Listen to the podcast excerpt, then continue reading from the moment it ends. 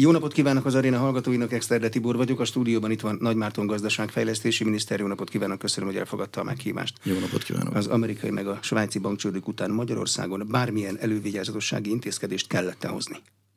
Nem, nem hiszem. Egy, alapvetően egy amerikai bankcsőd teljesen speciális a, a, a helyzet, ahogy ez kialakult.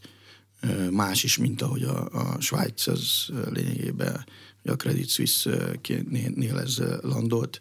A magyar bankrendszer likviditás és tőkehelyzete stabil, kielégítő, mm, ellenálló képessége is rendkívül erős. Ahogy láttuk, nem is nagyon csatornázódott be más európai országba sem.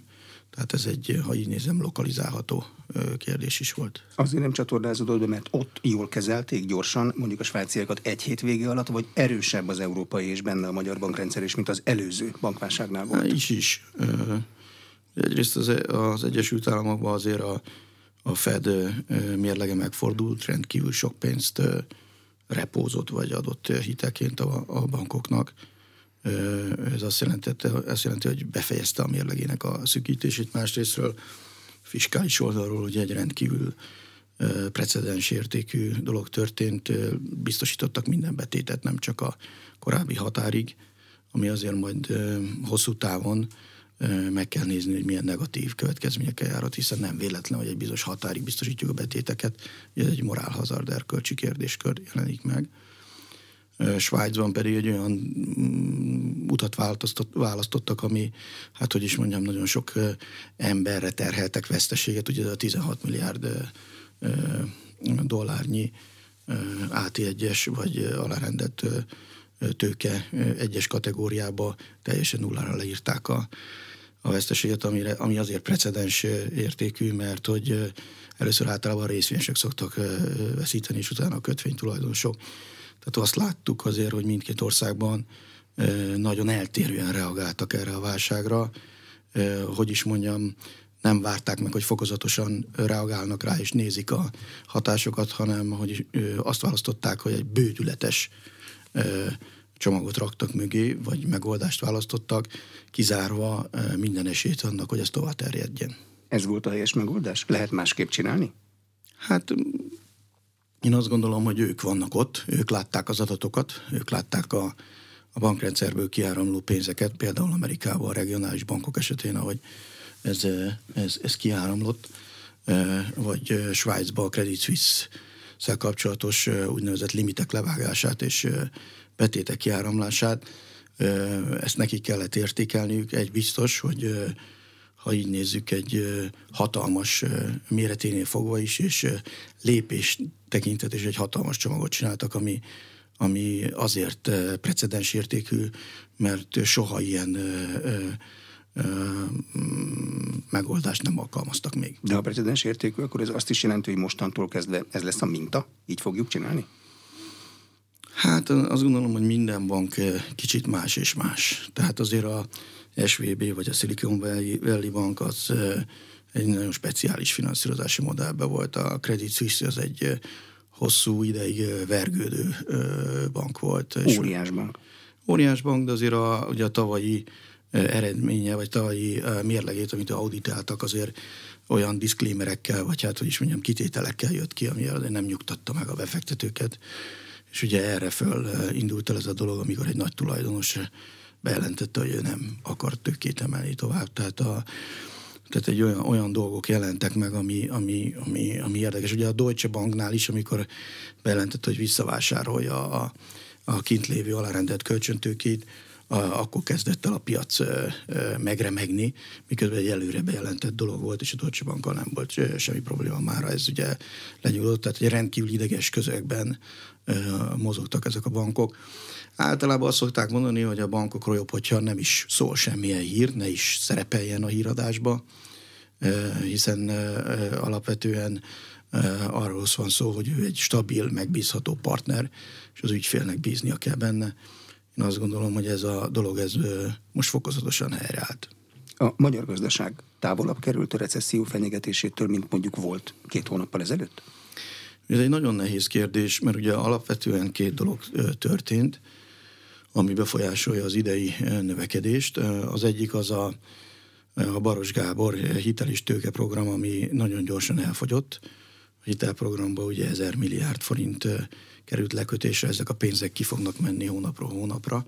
A tőkeprogram első szakasza is a, hétvégén lezárásra kerül, és jövő héten bejelentjük, hogy körül egy 150 milliárd forint összeget tudunk tőkében biztosítani a, a piac részére. Ez egy pozitív fejlemény. Ugyanakkor a januári adatokat nézve, akár a kiskereskedelmet, akár az ipart, ezek rosszabbak lettek, mint amit a piac várt, és azért látszik az, hogy és itt van összefüggés majd az inflációval is, látszik, hogy az élelmiszeripar azért vesztette a dinamikájából, hiszen egy túltermelés, ahogy szoktak, én is felhívtam a figyelmet többször, hogy egy túltermelési válságban van, hiszen a fogyasztás visszaesett, miközben mind sertésből, mind csirke, mind tejiparban van egy túlkínálat, ezért ömlik is be az országba importon keresztül ezek az áruk, nem is beszélve az ukrán gabonáról. A másik érdekes kérdés pedig az, hogy az úgynevezett energiaintenzív iparágakat most látjuk, hogy hogyan érintette ez az energiaválság, hogyan képesek kitermelni, illetve finanszírozni a megemelkedett energiaköltségeket. De egy 150 milliárdos nagyságrendű program az a magyar gazdaságnak lórugás, vagy szúnyogcsípés, vagy a kettő között valami? Hát ugye van egy 1000 milliárdos program, azért ez egy lórugás, ugye a hitelprogram oldaláról, azért ez egy hatalmas pénzösszeg, főleg ha így nézzük egy fél év alatt. Egy növekedési hitelprogrammal összemérhető hitelprogramról van szó. Ha pedig azt nézzük, hogy 150 milliárd, ami főként ingatlan alapba, értékpapír alapba fog áramlani, az is egy lórugás, mert ez egy célzott dolog. Tehát ez egy, ez egy most jelen pillanatban bajba lévő vagy hát mondjuk nem is bajba lévő, de, de lassuló ágazatot fog segíteni, és remélhetőleg új ingatlan beruházások indulnak meg ennek nyomán. Kik vehetik ezt igénybe? Milyen kör? Milyen iparágak? Milyen ugye, ágazatok? Ugye a, a hitelprogramot azt láttuk, hogy lényegében mindenki igénybe vette forgóeszközbe és beruházásba is. Ugye nagyjából 400 milliárd a beruházási láb és 600 milliárd a forgóeszközláb rengetegen vették össze igénybe, itt egy több ezres vállalati körről van szó, majd a, a, a szerződések megkötése kerülnek, természetesen erről egy leíró statisztikát adunk. A, a tőkeprogram, ami meg most kerül kifizetése az első lába, vagy az első pillére, azokat azért főleg ingatlan alapok számára fogjuk elérhető tenni, amik főként nyílt ingatlan alapok, tehát több ezeres befektetői kör mellé tesz oda a pénzt az állam a további befektetések növelésére, ingatlan beruházások növelésére. Külföldi tőke tud ebből valahogy részesedni? Nem. Nem. Tehát csak belföldiek belföldi. szól. Külföldi tőkebeáramlást kívánják segíteni? Ugye ez egy másik kérdés, hogyha a növekedést nézzük. Ugye nagyon-nagyon fontos az FDI beáramlás, az tavaly nagyjából egy 7 milliárd euró körül volt, idén azért egy 10-11 milliárdot meg szeretnénk célozni. Nagyon-nagyon fontos az FDI beáramlás, hiszen ez az alapja a beruházásnak. A beruházás 20%-át gondoljuk, hogy idén majd ezt finanszírozni fogja. Ez egy egyenértékű, ha így nézzük, egy uniós támogatással is, hiszen euróba van, és ha így nézzük vissza, nem térítendő a tőke, tehát a, megérkezik az országba is, ott is marad lényegében generálja a profitot ez az FDI beramlás nem csak idén, de a következő években is jelentős lehet. Szeretnénk, hogyha ez a beruházás 20%-át nagyjából tudja majd finanszírozni a következő években is. Bármilyen külföldi tőke beáramlás jó, vagy számít például az energiagénye, hogy legyen hozzáadott érték, termelőképessége, vagy minden jó? Ugye alapvetően érdemes megkülönböztetni azt, hogy mi jó, meg mi nem jó de azt is lehet így nézni, hogy ha bejön valami, akkor mire az, amire rá tudunk kapcsolódni. Ez nem biztos, hogy egyből tudjuk azt mondani, hogy akkor holnap rá lehet kapcsolódni, hanem fokozatosan rá lehet kapcsolódni. A lényeg az, hogy ebbe az ellátási láncba a magyar cégek belekerüljenek, egy.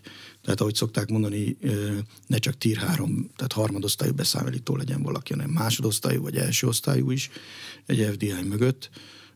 Itt fel kell növeszteni cégeket. A másik kérdéskör pedig az, hogy az, az ellátási láncba, vagy a termési láncba minél tovább maradjon Magyarországon ez a termék, tehát a hozzáadott érték az egyre nagyobb legyen, és ne csak a hozzáadott érték, hanem az a profit tömeg, ami ebből kijön, az is Magyarországon maradjon. Tehát e, e, e, ebből adódóan lehet levonni, hogy egy FDI jó-e vagy nem. Ugye itt alapvetően azért az ipar szerepe az az FDI-on belül növekszik, ami helyes, Ugye egyértelmű az autóipar, egyértelmű az akkumulátorgyártás, egyértelmű a hadipar, ami, ami, ami erős FDI vonzó képességet jelent. Azt gondolom, hogy a jövőben ezt fenn kell tartani, de nem kell letenni arról sem, hogy új céliparágakat kell találni. Ilyen iparág lehet FDI tekintetében mondjuk akár az egészségipar, ilyen lehet FDI tekintetében a, a logisztika, a kargó dolgok, de egy csomó más fajta iparág, és persze a szolgáltatás sem zárnám ki, hiszen az ipar a szolgáltatás nélkül, vagy hát, ha így szokás mondani, ez kéz a kézbe jár. Tehát nem arról van szó, hogy itt csak iparra kell felvenni a, a lapot, itt csak arról szól, hogy egy kiegyensúlyozott arányt kell tartani. Ez az egyensúly, ez egyensúlyozott arányba azért el kell fogadni, hogy az ipar szerepe az nő az elmúlt években, és ez tovább növekedhet a következő években is. Ma mivel kell ide vonzani a külföldi tőkét? Kedvezményekkel, adópolitikával, kiszámíthatósággal? Mivel? Hát az első és legfontosabb az a politikai stabilitás és az intézményi stabilitás. Mindig ez az első, amit kérdeznek. És ez továbbra is meg fog maradni, véleményem szerint. A második legfontosabb kérdés az a megfelelően képzett munkaerő kérdésköre rendelkezés áll. Tehát például egy autóipar esetén rendelkezés áll megfelelő műszaki szakembergárda, stb. stb. Ugye Magyarországon azért a képzettség az verseny, versenyez egy német egyetemi képzettséggel, tehát pontosan tudják, hogy a magyar szakemberek azok jók, ezért tudnak ide települni. A, a munkaerő természetesen olcsóbb, mint Németországban van, és hát utána jön a többi dolog, hogy megfelelő energia rendelkezésre áll, életkörülmények rendelkezésre állnak. És az, hogy az adórendszer mennyire stabil, hogy például a különadókat milyen időközönként változtatják, az számít? Ugye a különadók azért elég speciális iparágakat céloznak, az FDI szempontjából erős iparágakat, azokat nem célozzák. Azért nem, mert akkor nem jön. Hát persze, meg nem véletlen, tehát ugye egy, egy export vezérelt gazdaságba, hogy az export dinamikánkat is fel kell tartani, tehát addig, amíg egy bankrendszer az nem exportál, vagy egy energia iparág az nem exportál, hanem alapvetően termel, ha így nézzük, a, a múl esetén finomít, vagy éppen gáz termel ki a, a magyar lelőhelyekről, ez egy teljesen másfajta iparági meg, megközelítés. Ugye mi az extra profitot és az extra profit adókat nem általánosságban vetítettük ki, mint mondja a horvátok, akik azt mondták, hogy minden, minden iparágra kiveszik, kivetik, hanem mi célzottan vetjük ki, tehát értékeljük tényleg, hogy hol merül fel ilyen extra profit. Alá is támasztjuk, el is mondtuk, el is magyaráztuk, hogy miből származik az extra profit, le is vezettük, és mi ezeket, a, ezeket az ágazatokat célzottan adóztatjuk. Mhm. Lehet vitatkozni ilyenkor a kormányon? Az egyik légitársaság például rendszeresen vitatja, hogy nála lenne extra profit, amikor leesett a légi közlekedés. Vagy a kormány dönt, és ha tetszik, hanem ezt be kell hát tartani. Mindig lehet vitatkozni, de hát még egyszer mondva azért a mögé azért megfelelő analitikát próbáltunk tenni az elmúlt hónapokban, és ezeket alátámasztjuk, hogy miért és hol van extra profit adó. Most milyen befektetések keresik a helyüket a világba? Miket néz a magyar kormány? Ugye alapvetően, ami, amit egyértelműen látunk, ugye transformáció zajlik. Kétfajta transformáció zajlik a, a világban és az Európai Unióban, és az egyik a zöld transformáció, másik a digitális transformáció. A zöld transformációban egyértelmű az, energi, az elektromos autózás, és az elektromos autózáshoz kapcsolódó iparágak, de itt az autóipar fejlődését az önvezető autótól kezdve a akkumulátorig minden ide tartozik. A, másik pedig a, a digitalizáció, ami lényegében egy IT kérdéskör, itt egy szolgáltatóiparról van szó, ami ugyancsak keresi, vagy szoftverfejlesztés, hogyha így mondhatom, ugyancsak keresi a helyét. Ezeket be lehet hozni? Igen. Ezek könnyen mehetnek is, mert hát nem kell hozzá nagy terület, hát nagy az, gyár, az, nagy gép. Ugye a szolgáltatóipar az így van, az könnyen jön, könnyen megy. A, az ipar az nem könnyen megy, és könnyen megy. Nagy, nagy gyárakról van szó, nagy gépparkról van szó, azt nem lehet áthelyezni egyik pillanatra a másikra globális a folyamat? Tehát Magyarország egészen távoli pontokról is keresi ezeket a befektetéseket? Igen, igen ez így van, de a, a globális tekintetben azért ez sokkal komplexebb kérdés, mert van egyfajta nearshoring kérdéskör, hogy európai gyárak, amik kitelepültek messzire, akár Ázsiába, azok közelebb kerüljenek az ellátási láncok rövidítése miatt, amelyek nyertese lehet Kelet-Közép-Európa.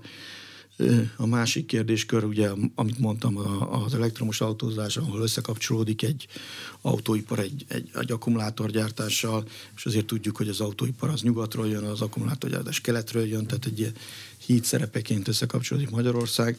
Tehát nagyon-nagyon sokféle, itt van például az IRA kérdésköre, ez, a, ez a Inflation Reduction Act, ami, aminek a hatását még mindig vizsgálják, hogy az Egyesült Államok hogyan, hogyan akar kereskedelmi háborúba lépni a, a, az Unióval. Tehát ez mind-mind összefonódik, és ki fog alakítani egy új FDI stratégiát. Maga a globális FDI stratégia változik, ha így nézzük. De Magyarország ebben szeretne stabil pont lenni, ahogy volt az elmúlt években is, és megbízható partner FDI szempontból. Az infláció. 2023-ban egy bank szerint 15 és 19 fél, 24-ben 3, 5, 25-ben 2 fél, 3 fél között alakulhat. Kormányprognózisa? Nagyjából ez? Ugye a kormány prognózisa és a legfontosabb ígérvény szerintem az, hogy a év végére egy számjegyűre csökkentsük az inflációt. És az, hogy csökkentsük, tehát ne csökkenjen, hanem, hanem aktívan is tegyünk érte. Ugye alapvetően két, két, két részre szeretném bontani ezzel kapcsolatos hozzászólásom. Egyik, hogy hogy a rövid távon az infláció miként változik, és milyen hatások miatt. A márciusban valahol 25% körül lehet az infláció, azt mutatja, hogy szépen lassan jön az infláció, és egy, egyre gyors ütemben majd csökkenni fog, ahogy én hangsúlyoztam korábban, drasztikus csökkenést is fogunk látni a év második felétől. Ugye két dolog határozza meg az inflációt, az egyik legfontosabb az élelmiszerárak. Itt lehet látni azt, ahogy elmondtam, hogy van egy túltermelési válság, túl kínálat van, ezért nem véletlen, hogy le, lehet látni ezeket az akciókat rengeteg boltba, hogy ki éppen mit enged el, hol milyen uh, árunak az árát csökkenti. Lehet is látni, hogy a hús, a tej, sajt, stb. stb. árak, ezek csökkennek, és ezek a csökkenések március második felében felgyorsultak. Tehát igazából az élelmiszer árak gyorsult csökkenését majd ilyen április vagy áprilistól lehet majd látni. A másik nagyon-nagyon fontos kérdés az infláció tekintetében, hogy az energiaárak, amik ugye a gáz esetén ma 50 euró per megawattnál van, és áram esetén 100 euró per megawattnál, milyen gyorsan, tehát ez az árcsökkenés, az energiárak ide lejöttek, ugye a, a tavalyi augusztusi szintekről, ahol a, a, az áramára azért hogy is mondom, volt 500 euró is, a gázára meg volt 300 euró is. Tehát ez a csökkenés, ez milyen gyorsan megy át a gazdaságon. Itt egy nagyon kulcsfontosságú dolog van, hogy hány olyan vállalat van, aki most változó ö, áros szerződésbe ül, tehát magyarán spoton vásárolja, ezért a árcsökkenés már ma megjelenik nála, tehát napról napra megjelenik nála, és mekkora az aránya azoknak a vállalatoknak, akik fix szerződésekbe ö, ültek bele, és ezek a fix szerződések, ezek akár magas szinteken kerültek megkötésre. Ebből adódóan nem, ér, nem érzik a, a csökkenő energiáraknak a, a, a, a pozitív hatásait. Ugye ezeknek az aránya, illetve az, hogy milyen szektorokban van, elég erősen befolyásolja azt, hogy ez hogyan fog hatni az inflációra lefelé. Nem lehet kiszállni egy fixáros szerződésből? Nyilván valami büntetést kell fizetni, de hát mégiscsak egy polgári megállapodás. Igen, de ez egy nagyon nehéz dolog ebből kiszállni, hiszen egy, egy kereskedővel ezt valaki megkötötte, az a kereskedő pedig a, általában most egy éves szerződésről beszélünk, ugye októbertől októberig a gázév, januártól januárig áramév, ebbe ő beült, és maga a, a, a kereskedő emögé beszerezte egy évre előre a megfelelő áramot, vagy, vagy, vagy gázt, vagy lekötötte. Ebből adódóan van egy kitettsége a másik oldalon is. Többe kerül kiszállni belőle, mint benne maradni. Ugye alapvetően az a kérdés, hogy ebből hogyan lehet kiszállni, és milyen áron lehet kiszállni. Ugye ez az alakzat nagyon-nagyon fontos, hogy hány darab ilyen vállalat van. Egyrészt hány darab van, melyik szektorban van, magyar vállalat-e vagy külföldi vállalat, exportáló vállalat, vagy hazai, haza, hazai termelésben részevő. Mert ugye mi a, mi a itt a kérdés? A, a külföldi nagy vállalatok, akik nagy fogyasztók, de azok exportra termelnek, nem befolyásolják a hazai infláció alakulását. A hazai vállalatok, akik itthonra termelnek, viszont nagy mértékben befolyásolják az infláció alakulását, ő belőlük viszont sokkal több van, hiszen ők inkább KKV-k. Tehát itt azt kell megvizsgálni, hogy a, még egyszer a hazai ár meghatározók, az a hazai inflációt meghatározó magyar KKV közül hányan, ha így, így szabad így mondanom, szorultak be olyan szerződésekbe, ami nem árazódik át. Magyarán ebből adódóan egy sokkal perzisztensebb, magas energia árat szenvednek el, ami miatt ugye az infláció nem tud csökkenni, hiszen ők se fogják a fogyasztói árakat csökkenteni, hogy az energiár nem csökken mögötte. De ezen, ha tudják, hogy hány ilyen KKV van, a kormánynak bármilyen fogása van? Ugye alapvetően én azt mondom, hogy jelen pillanatban vizsgáljuk ezt, hiszen maga a, a, a gázév az bár októbertől ö, ö, indult, az áramér januártól van, és a, az áram az egy nagyon nagy kérdés, sokkal fontosabb kérdés is ebből a szempontból. Tehát, hogy most látszik, most látszanak ezek a, az alakzatok, ezt meg kell vizsgálni, és ennek a hatását föl kell mérni, akkor azért hangsúlyoznám, hogy itt a piaci folyamatokba való beavatkozás merül fel, hiszen itt ezek, ez versenypiac. Itt vannak vállalkozók, vannak traderek, mindenki a saját döntését meghozta, tehát így nagyon nehéz ebből a szempontból beavatkozni. Másik oldalról meg lehet egy olyan viszmajor helyzet, ami, hogy is mondjam, gazdaságpolitikai szempontból mérlegelendő, tehát a beavatkozásnak a, a költségei versus itt a költségek alatt azt értem, hogy piaci folyamatokba beavatkozás versus az, hogy a inflációnak mondjuk egy gyorsabb utat engedünk. De a viszmajor helyzet az például, hogyha az infláció nem a várt ütemben csökken év végére egy számjegyűre? Nem a viszmajor helyzet az, hogyha valaki kötött egy szerződést mondjuk 500-600 eurós áram mellett, áramám mellett egy évre, most meg 100 euró és ö, olyan helyzet alakult ki, amire senki nem számított. Ahogy arra se számított senki, hogy tavaly augusztusban lényegében ezek el, elszakadnak ezek az árak. Jut, ez nem egy normális piaci helyzet, valakinek akkor keletkezik 300 euró profitja. Igen, ez a kérdés, ez a kérdés, hogy amikor valaki szerződést köt, és van egy kiszámító, egy, egy ár a piacon, a, a, a úgynevezett téli eventre, ahogy szokták mondani a kockázatkezelők, ami egy kis valószínűségű, de brutális esemény, erre mennyire tud felkészülni az adott szereplő. Hm.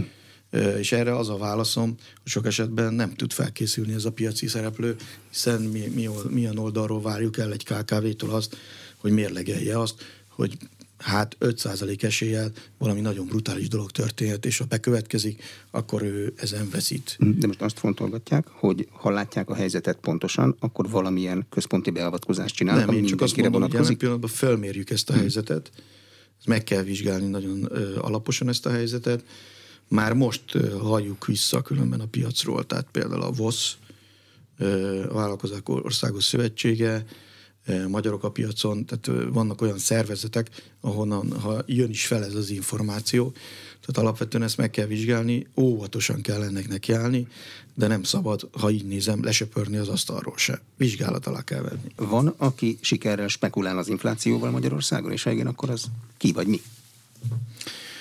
Hát azt kell, hogy mondjam, hogy van. Ugye ezt hívjuk el árprofit spirálnak. Ezt már mm, erre tavaly nyáron már felhívtuk a figyelmet, ezért is alakult ki az extra profit adó, ahol nagyon erősen lehet érezni, hogy az infláció növekedése, ami az energiárakból következik, és az ezt követő magasabb kamatlábak bizonyos szektorokban, lásd energia és bankszektorban extra profitra tesznek szert de természetesen több olyan szektor, vagy több vállalat lehet, aki lényegében ráül erre a vonatra. Én ezt kínálatoldali faktornak definiálnám, valaki ezt külön választja, tehát van kereslet kínálat, és ez a úgynevezett inflációs spekuláció, én ezt a kínálatra teszem, hiszen mégiscsak egy vállalat döntése, figyelembe véve a kereslet alakulását.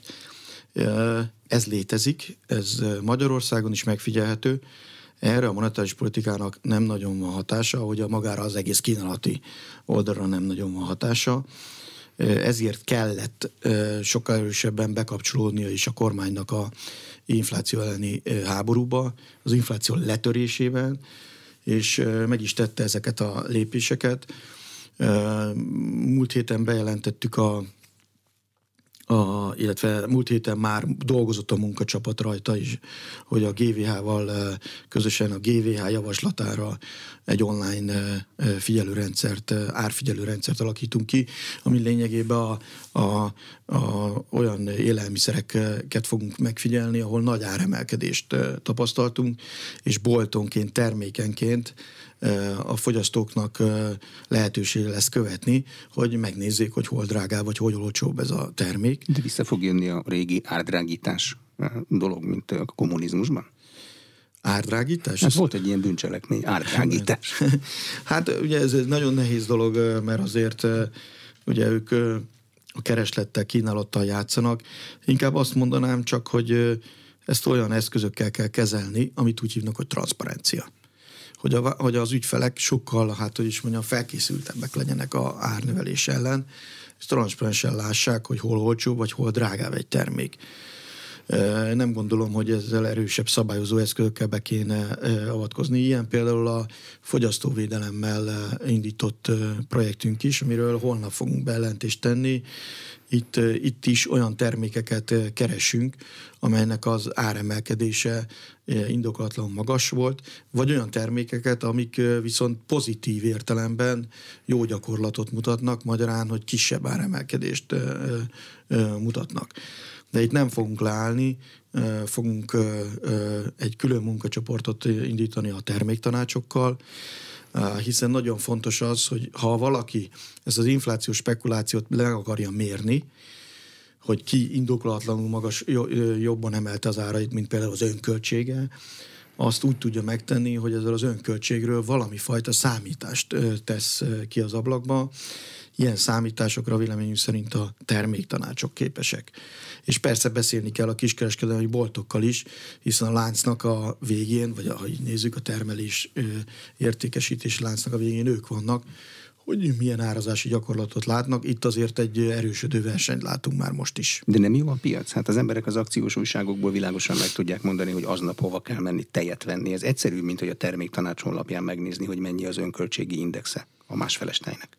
Én, én itt azt gondolom, hogy ö, ö, valaki megnézi az akciós ö, lapokat, ez rendben van, és ott talál egy terméket, de az nem garantálja, hogy az összes olyan termék, ami még a kosarába kerül, ott a legolcsóbb. Hm. Hát az ember akkor talpal tovább, és miért megy oda, ahol a legolcsóbb, az, hát venni igen, akart. de az a baj, hogy nem talpal ennyit. Tehát, vagy sokan idézőjelben nem, ugye ezt hívják cipőtalp költségnek, jól is fogalmazta ezt a talpalást, hogy, hogy mennyi időt és energiát szánok arra, hogy a legolcsóbb helyre menjek be, ahol a legolcsóbb kosarat meg tudom vásárolni. Ugye a GVH online árfigyelő rendszer erre lesz képes. A fogyasztóvédelmi hatóságnak a kérdése arra lesz kérdés, képes, hogy ugyancsak, hogy adott esetben milyen terméket, milyen, milyen áruházban érdemes a legjobban vásárolni. A terméktanács önköltségi árszámítása arra lesz kérdés, hogy mely ágazat tesz például zsebre indokolatlanul magas profitot, vagy ha így nézzük, inflációs spekulációba vesz részt. Tehát most jelen pillanatban felé kell menni az infláció elleni harcnak, hogy transzparenciát kell növelni, versenyt kell növelni, és ki kell tisztítani ezt a folyamatot, és nem gondolom, hogy itt adóval be kell avatkozni, de azt gondolom, hogy a ügyfelek számára egy sokkal tudatosabb, és a vállalkozások számára egy sokkal transzparensebb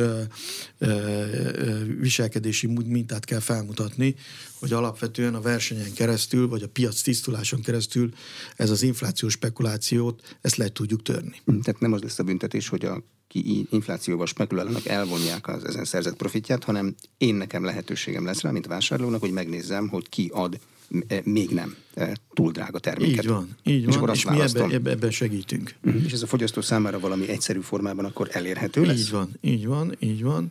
Tehát az, a, egyrészt szeretnénk arra ösztönözni a fogyasztót, hogy keresse az olcsóbb terméket, második, hogy az ösztönzés mellett segítünk abba is, hogy könnyebben meg is találja ezt a terméket. És ez természetesen nem csak élelmiszerről van szó, az a leg, á, ez, hogy, hogy is mondják, legevidensebb dolog figyelmelni az élelmiszerinflációt, de természetesen ez nem csak az élelmiszerre fog kiterjedni, hanem tartósabb termékek esetén is, akár elektronikai termékek esetén is. Mi dolga van a magyar iparnak az amerikai infláció ellenes törvényel? Ugye alapvetően az, az amerikai infláció ellenes törvény azért annak a szíve, ha így nézem, a magja, az a autóipart támadja, az európai autóipart támadja, mikor az elektromos autógyártást támadja minden elemében. És ha megnézzük, rengeteg európai autóipari cég gondolkodik azon, hogy már az új beruházását Amerikában valósítsa meg. Egyrésztről azért, mert sokkal több támogatást kap erre a beruházásra, Másrésztről, mivel a, az Egyesült Államok például az elektromos autózás esetén nem csak a gyártást támogatja, hanem a fogyasztókat is támogatja, hogy elektromos autót vegyenek autó vásárlásnál a adó ö, jóváíráson keresztül, tehát pénzt ö, kapnak vissza az emberek, olcsóbban tudnak megvenni egy-egy autót. Ezen kívül egy sokkal nagyobb piacot is épít magának a, a, az Egyesült Államok. Tehát mind a nagyobb támogatást tartalom, mind pedig a nagyobb piac miatt már több olyan bejelentés van köztük a Volkswagen, ahol például a amerikai kontinensen, Észak-Amerikában alakul meg. Ez lényegében lehet az USA és lehet Kanada egy szabadkereskedelmi övezettel összekötve, de például a legnagyobb svéd akkumulátorgyár is átköltözését jelentette be, és persze vannak olyan amerikai autóipari cégek, például a Ford vagy a Tesla, aki viszont nem valósítja meg az európai beruházását, hanem ehelyett visszahúzza magát, és az Egyesült Államokba fog tovább beruházásokat jelenteni. Ilyen, tehát a Ford már ezt bejelentette, illetve a Tesla is bejelentette, hogy Berlinben nem, vagy Berlin mellett már nem építi tovább a, a, a gyárait. Ha ez pedig megvalósul, akkor az azért nehéz, mert abban az esetben Európában a, a, az elektromos autózás, illetve annak a, annak a, a aktivitása jelentősen csökkenhet. Magyarországon ez különösen megvan, hiszen azért mind nagy autóipari cég itt van, és elektromos autózás, és a, a, a, ezekre való átállást könnyen a gyárakban meg tudják valósítani. Tehát mindig azt szoktam mondani, hogy ilyenkor a Európának föl kell venni a kesztyűt, és ebben a háborúban részt kell vennie, fiskális költségek ide vagy oda, támogatási háborút kell indítani, reformokat kell indítani, és itt főleg nem rólunk van szó, hanem a német gazdaságról, hiszen a német gazdaságból táplálkozik ebből a tekintetből az európai gazdaság. Tehát azt kell figyelni, hogy a németek mit csinálnak. A másik dolog pedig a kínai akkumulátorgyártás, hiszen a, a, ők a vezetők, az európai autókban kínai akkumulátor van, ez Magyarországon megjelenik, hogyha ha így nézzük Magyarországon, egy híd képződik, tehát nekünk elemi érdekünk az, hogy az elektromos autógyártás Európában maradjon, Magyarországon maradjon, és az akkumulátorgyártás ezzel összekapcsolódva is Európában maradjon, illetve Magyarországon maradjon, hogy ez, a, ez az iparág, ez, ez, ez, ez megmaradjon. De mit jelent a fiskális eszköz? Érdemes még várnom a régi autóm lecserélésével elektromosra, hát ha kapok érte majd pénzt? Mint az Le, amerikaiak csinálják. Lehet ezt is, tehát ugye kétféle, kétféle van, van a termelésnek az ösztönzése, és van a fogyasztás ösztönzése, tehát mind a kettőt jelentheti. Ebben sokkal jobb lenne, hogyha az Európai Unió egy közös álláspontot kidolgozna. Egyelőre csak ilyen félcerést látok, vagy hát ilyen kisebb elmozdulásokat ebben, szabályok csökkentése, közös piacnak a növelése, a támogatási szabályoknak a rugalmassává tétele, lettek új támogatási jogcímek is, tehát valamennyire alakult, de azért áttörést nem látok. Egyelőre ennek az az oka, hogy a, a Európa köztük azért főként Németország és Franciaország továbbra is tárgyal az Egyesült Államokkal arról, hogy ez a, ez a infláció ellenes törvény, ez hogyan kerül implementálásra. Tehát ugye azért van egy törvény, meg van egy implementációs lába is, az implementálási lában azért még sokat lehet faragni. Az a kérdés, hogy itt mi fog bekövetkezni erről. Április elején lehet majd beszámolni, hogy mennyire sikerült, a, ha így nézik az európai lobbinak az amerikai törekvéseket egy kicsit puhítani. Van B-tervünk arra az esetre, hogyha nem sikerül puhítani, és veszélybe kerülnek a mi autógyáraink is?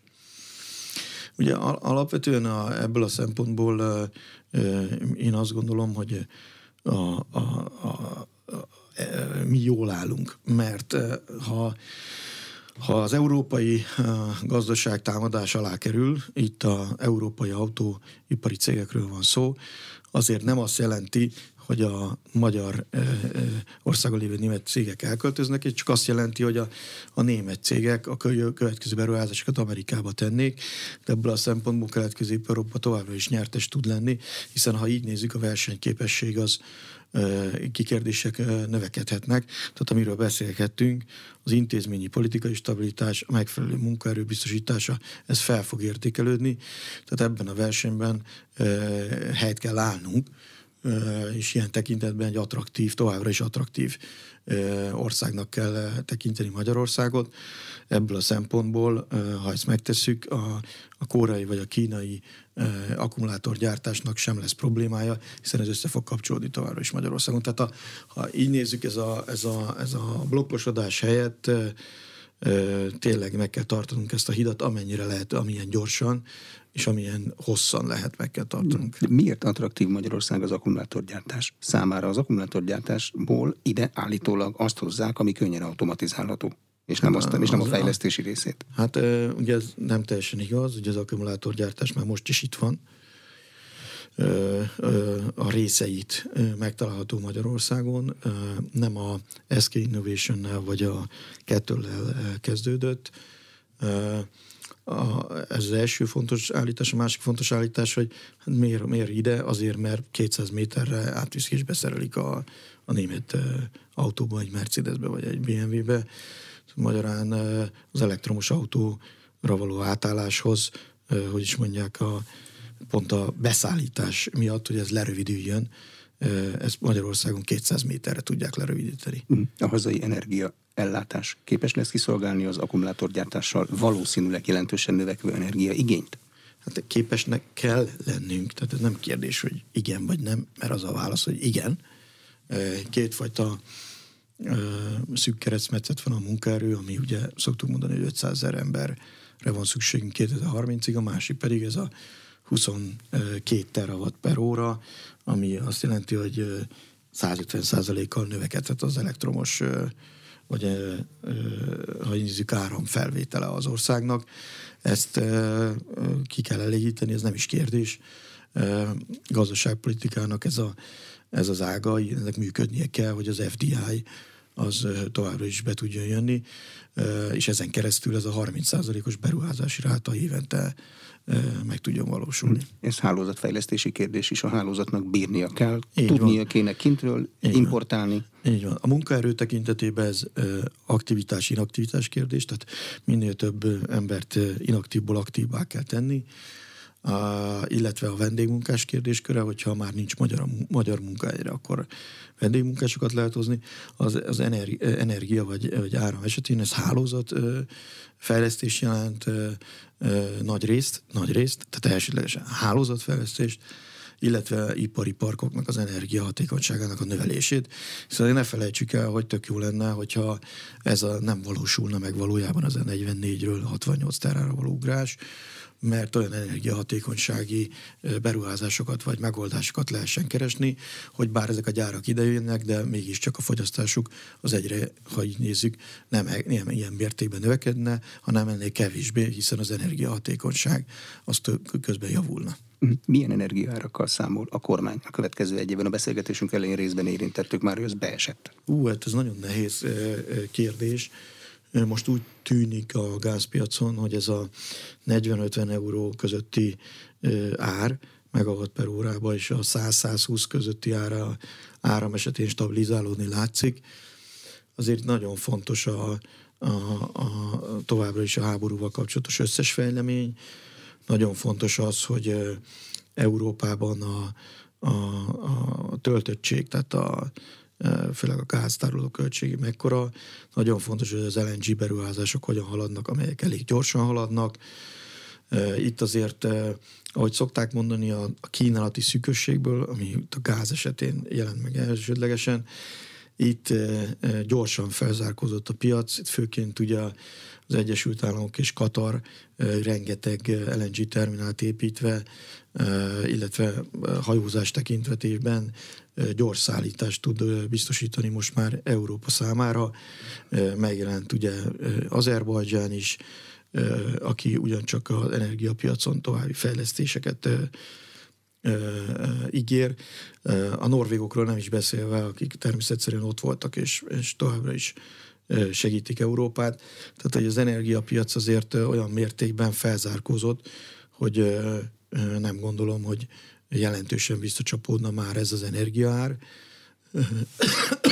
De egy nagyon érdekes kérdés, hogy vissza tud térnie a válság előtti vagy a járvány előtti szintekre, azért ott azért 10-15 euró volt a, a gázár, most pedig 50, tehát azért egy három-négyszeres árakat még most is látunk, ugyanakkor még egyszer, az viszont egy nagyon-nagyon pozitív dolog, hogy ezek konszolidálódtak és stabilizálódtak. Magyarán ma van mihez árazni a termékeinket, van mihez árazni a beruházásainkat. Tehát az a fajta bizonytalanság, amit úgy hívnak, hogy volatilitás, ez azért eltűnt. Az orosz szerződéseink azok kb. két hónappal követik a tőzsdei árat. Mi annak a rendszere? Hát ugye erről sose szoktunk nagyon beszélni, mert ez egy, ez egy üzleti hitok a, a, a hosszú távú szerződést. Azt szoktuk mondani, hogy ez hozzá van kötve ez a német, vagy bocsánat, nem német, holland TTF gázpiaci árhoz, de egy sokkal kedvezőbb felárat tartalmaz, mint, mint a korábbi szerződések. Ezért szoktuk azt mondani, hogy ez egy olcsóbb szerződés. A magyar postától, annak a menedzsmentjétől mit vár a kormány a lakossági üzletágat, mint hogyha elkezdenék feladni? Hmm, én ezt nem gondolom. A, a postának is át kell menni egy transformáción, amellett, hogy van egy liberalizációs kérdéskör is, tehát ez a piac innentől kezdve szabad lesz. A postának azokat a hatékonytalanságokat, nem hatékony működés meg kell szüntetni. Ez főként digitalizációt jelent, olyan postai fiókok bezárását, ami nem hatékony fenntartani. A, a, a postának újra kell definiálni a stratégiáját, amellett, hogy ellátja a közfeladatokat, azért van csomag kiszállítás kérdéskör, van pénzügyi szolgáltatás kérdésköre. Tehát egy, azt gondolom, hogy a postát ebből a szempontból rendbe kell tenni, sokkal jobban oda kell figyelni arra, hogy a, a postából a maximumot ki kell hozni, és az állam számára a, a legolcsóbb működést garantálni. Ezt, ez, ezen át kell segíteni a postán. De mi az állam számára érték a postában, hogy van létező hálózat? Tehát a csomagfeladásban, levélfeladásban van konkurenciája, számtalan működnek. Igen, de a postának hálózata van. Emberei vannak, géppark, olyan van már, autóparkja, eléri az embereket, vannak szinergiák pont emiatt a csomagkiszállításban. Tehát ezeket a szinergiákat kell kiszolgálni. A postának vannak veszteséges üzletágai, tehát nem nagy titok, hogy azt, hogy a levelet ki kell szállítani, ez egy veszteséges üzletág. A, a csomagkiszolgálás vagy a csomagkiszállítás viszont egy, egy nyereséges üzletág ebből a szempontból.